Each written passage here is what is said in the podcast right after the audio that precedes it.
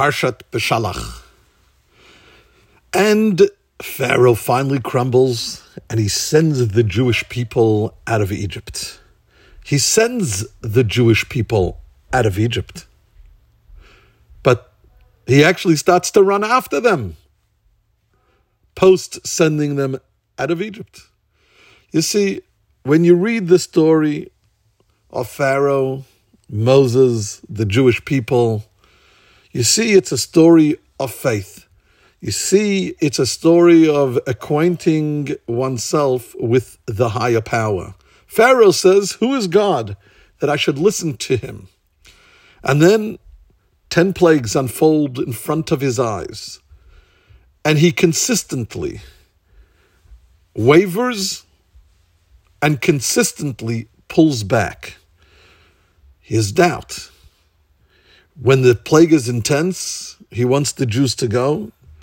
And when it subsides, then all of a sudden, his intransience, his lethargy, his lack of belief, his non-transformation kicks in.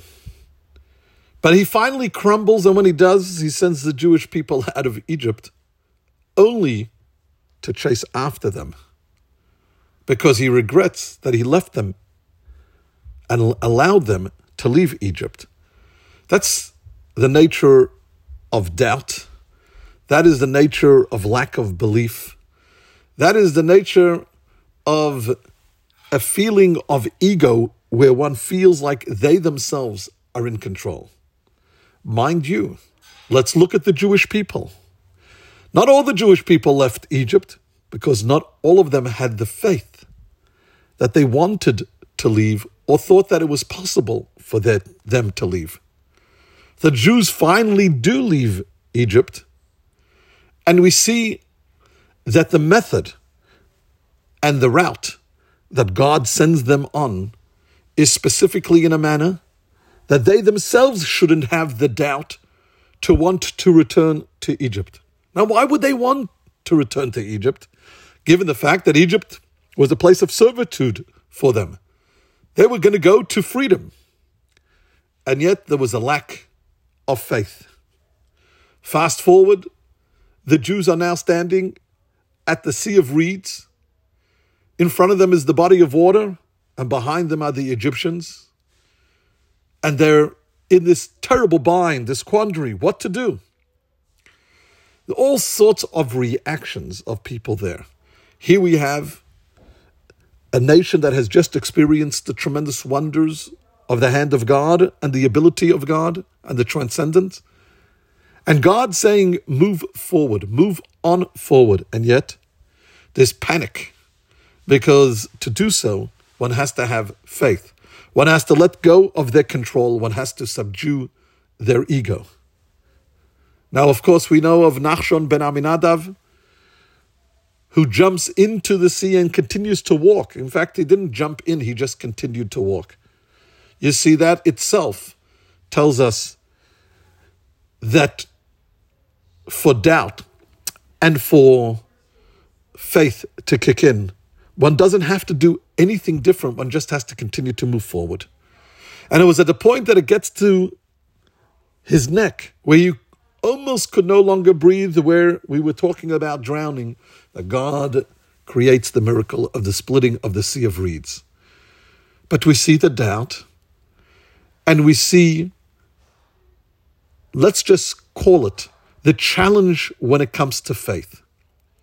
And of course, we know the great miracles that takes place. And the, the story continues, which is obviously the great story of the Jewish people. But if we analyze it from a distance and step back and look at the story of the Exodus of Egypt, recognize all the different players, so to speak, in the story, and we think about how we can apply it to our lives and recognize that we ourselves go through these moments of doubt. We ourselves need to strengthen our faith. Oftentimes we can intellectually know something, but emotionally it may be difficult. And of course, this very concept of faith with which is the cornerstone of the Jewish existence, the first two of the Ten Commandments, which will be presented in next week's Parsha, is, I am the Lord your God who has taken you out of Egypt, and do not have any other gods. Now, of course, we, in our lives, have the same challenge on a daily basis. You wake up in the morning, you feel in control. The moment you feel that you're the one which is controlling the boat is the moment that you're taking away your faith from the higher power. The moment you lament something that happens in your life without giving it its due to it being of the machinations of the Almighty, is the moment that you yourself are struggling with your faith.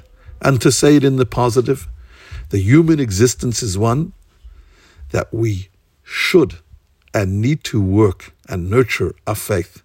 Take our belief in God and apply it to our lives. We wake up in the morning and we say, thank you, God, for returning our soul.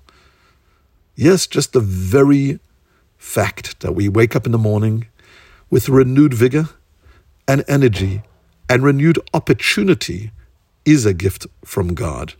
So the story is a story very applicable to us, and each and every one of us continuously go out of Egypt. We continuously try to go out of our constraints to become something better, and the way we do it is by cleaving and by connecting and believing with the Almighty, the Transcendent, HaKadosh Baruch Hu. Have a fantastic day.